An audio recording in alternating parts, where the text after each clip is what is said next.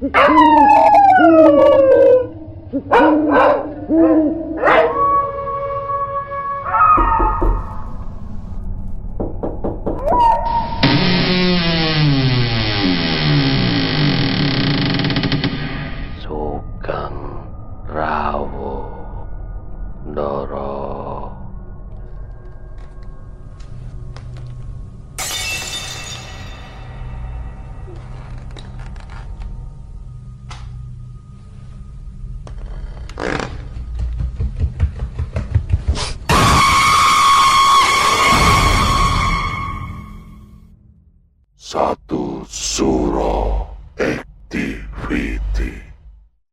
Assalamualaikum warahmatullahi wabarakatuh.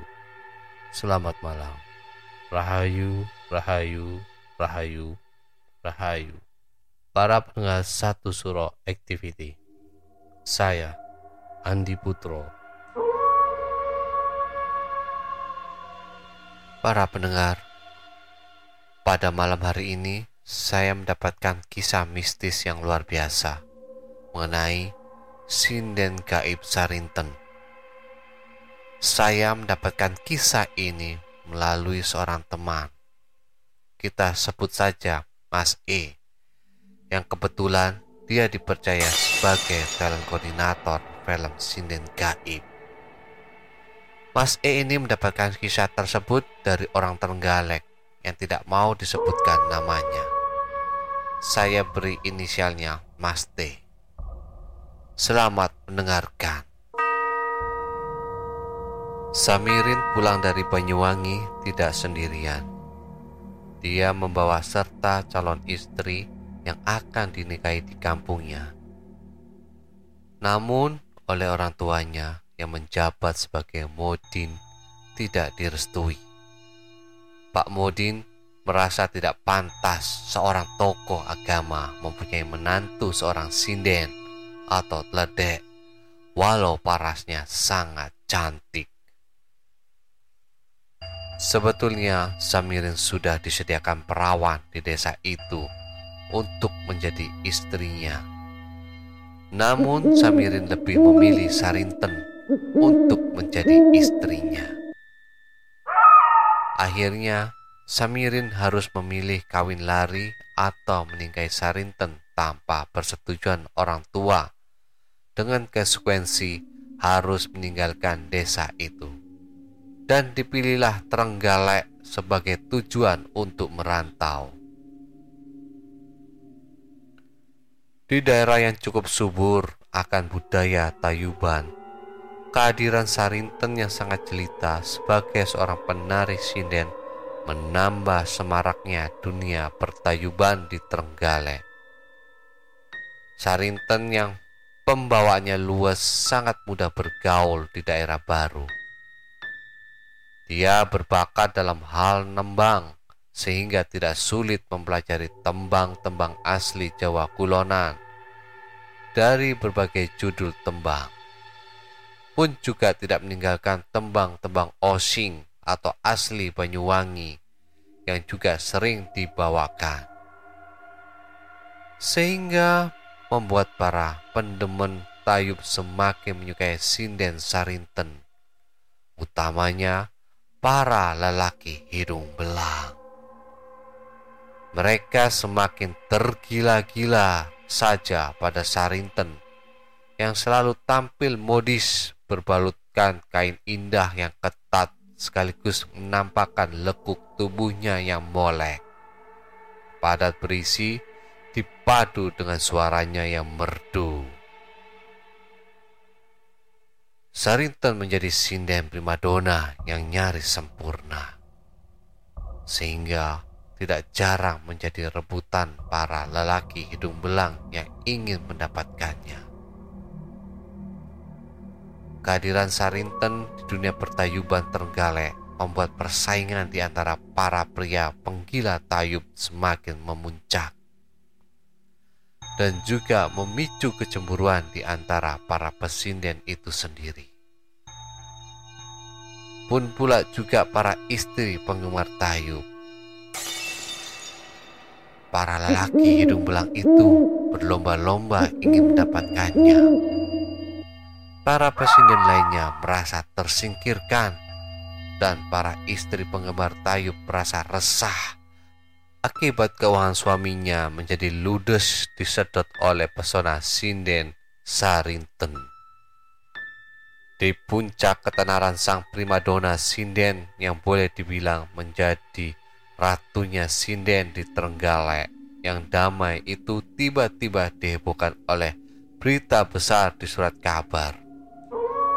Suatu pagi yang sepi di Lemah Abang, disebut Lemah Abang karena berada di puncak gunung yang tanahnya berwarna merah, digegerkan oleh penemuan sesosok mayat yang hampir membusuk sehingga nyaris sulit untuk diidentifikasi. Berkat kerja keras polisi, akhirnya diketahui bahwa mayat yang hampir membusuk itu adalah sebuah hasil pembunuhan, tidak lain adalah mayat Sinden Sarinten.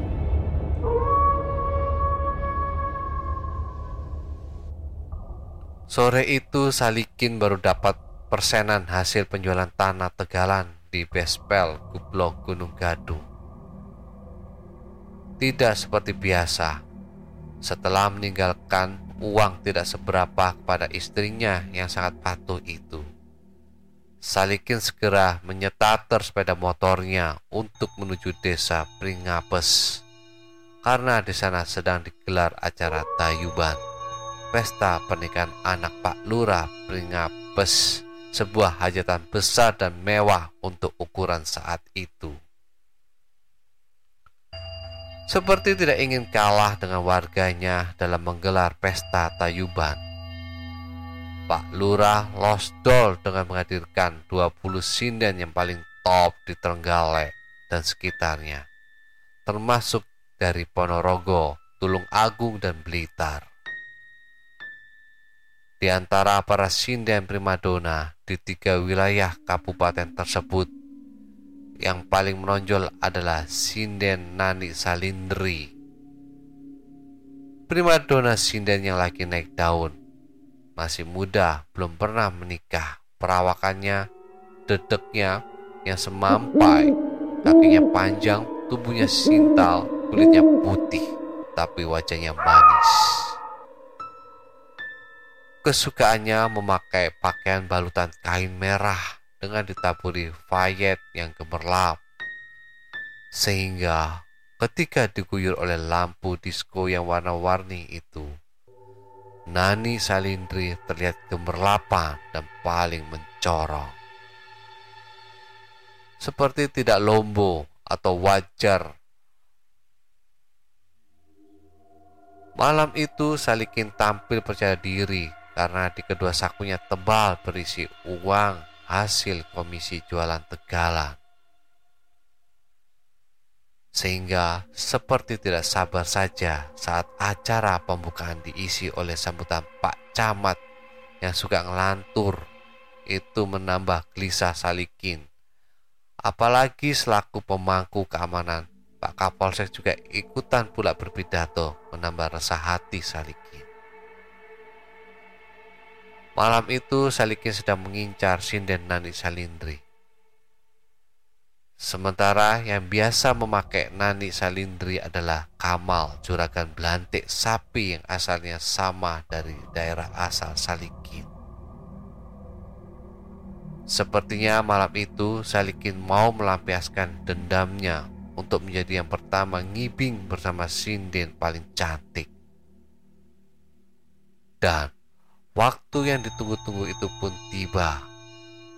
Segera saja Salikin menarik selendang yang dibawa Sinden Nani Salindri agar mendapat giliran yang pertama bersama sang primadona. Ketika ngibing dengan Nani Salindri tak henti-hentinya Salikin leseki uang di dada sang primadona sambil melirik Kamal juragan belantik sapi dengan wajah ngece. Dan seperti sudah ada kontrak janji malam itu, Nani Salindri pulangnya diantar oleh Salikin yang membuat si belantik sapi giginya kerot-kerot menahan amarah karena merasa dikalahkan oleh Salikin. Keesokan harinya dikabarkan kalau Salikin nyawanya tidak tertolong di sebuah hotel melati. Konon setelah polisi meminta keterangan kepada Sinden Nani Salindri dan berdasarkan visum terhadap mayat disimpulkan kematian Salikin diakibatkan penyakit jantung. Berita ini membuat Kamal Belantik sapi kegirangan karena pada hajatan Tayub yang akan datang, si Belantik sapi akan bisa memiliki Nani Salindri tanpa ada pesaingnya. Benar saja, tidak sampai dua bulan berikutnya, sohibnya punya gawe hajatan sunatan dengan mengadakan tayub sang belantik sapi menyumbangkan sinden salindri untuk pesta sohibnya tersebut.